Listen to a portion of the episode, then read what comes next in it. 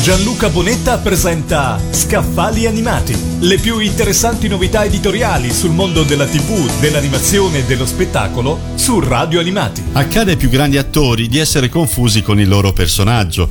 Per questo, parlando di Paolo Villaggio, diventa impossibile non fare riferimento a Ugo Fantozzi, ragioniere, ma prima di tutto ultima maschera della commedia all'italiana. Sintesi impareggiabile dei vizi, delle paure e delle rare virtù che da sempre albergano nel cuore del bel paese. A poco più di un anno dalla sua morte è uscito un nuovo libro dedicato a lui e al suo più famoso personaggio.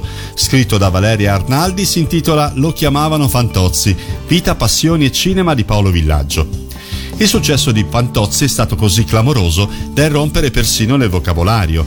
Con il termine fantoziano si descrive un certo tipo di impiegato medio, sottomesso e sfortunato, dal nome del personaggio, il ragionier Ugo Fantozzi, creato dal comico Villaggio intorno al 1970, protagonista di una serie di libri e di film.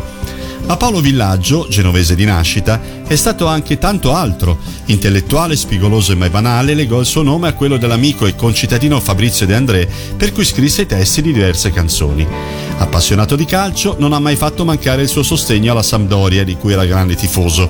Paolo Villaggio è sempre stata una persona politicamente scorretta, anticonformista, imprevedibile, che seppe regalare momenti di grande letteratura firmando libri tradotti in decine di lingue nel mondo.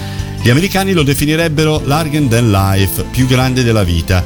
Una vita che ci lascia i suoi libri, i suoi film, le sue canzoni, i suoi spettacoli teatrali, le sue apparizioni televisive, i suoi amori, le sue passioni, insomma, a cui la giornalista Valeria Arnaldi tributa un omaggio con una biografia completa e inaspettata.